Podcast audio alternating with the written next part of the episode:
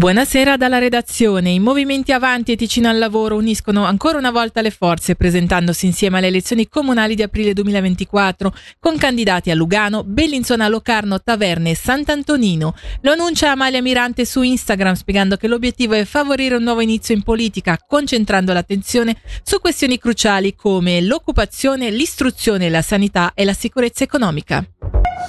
Locarno, da gennaio l'azienda acqua potabile cambierà nome in Lea, assumendo una nuova gestione, come ci spiega il capo di Castero, nonché presidente Nicola Pini.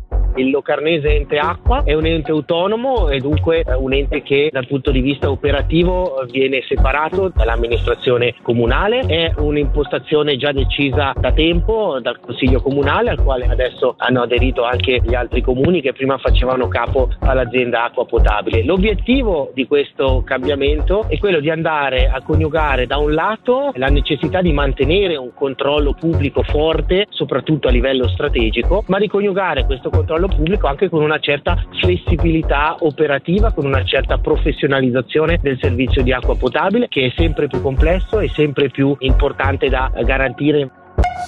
Il collettivo Resistiamo lancia un appello per un presidio a favore dei centoundici richiedenti l'asilo ospitati in Ticino che si sono visti rifiutare la domanda dalla S E M ma che non possono essere rimandati nel loro paese d'origine. Il sei gennaio alle quattordici, partendo dalla stazione di Bellinzona, il collettivo Resistiamo intende portare centoundici bocce di Natale al Palazzo del Governo a Bellinzona per chiedere che sia dato a queste persone un permesso. Per ora è tutto, il prossimo appuntamento con le news su Radio Ticino sarà alle diciotto.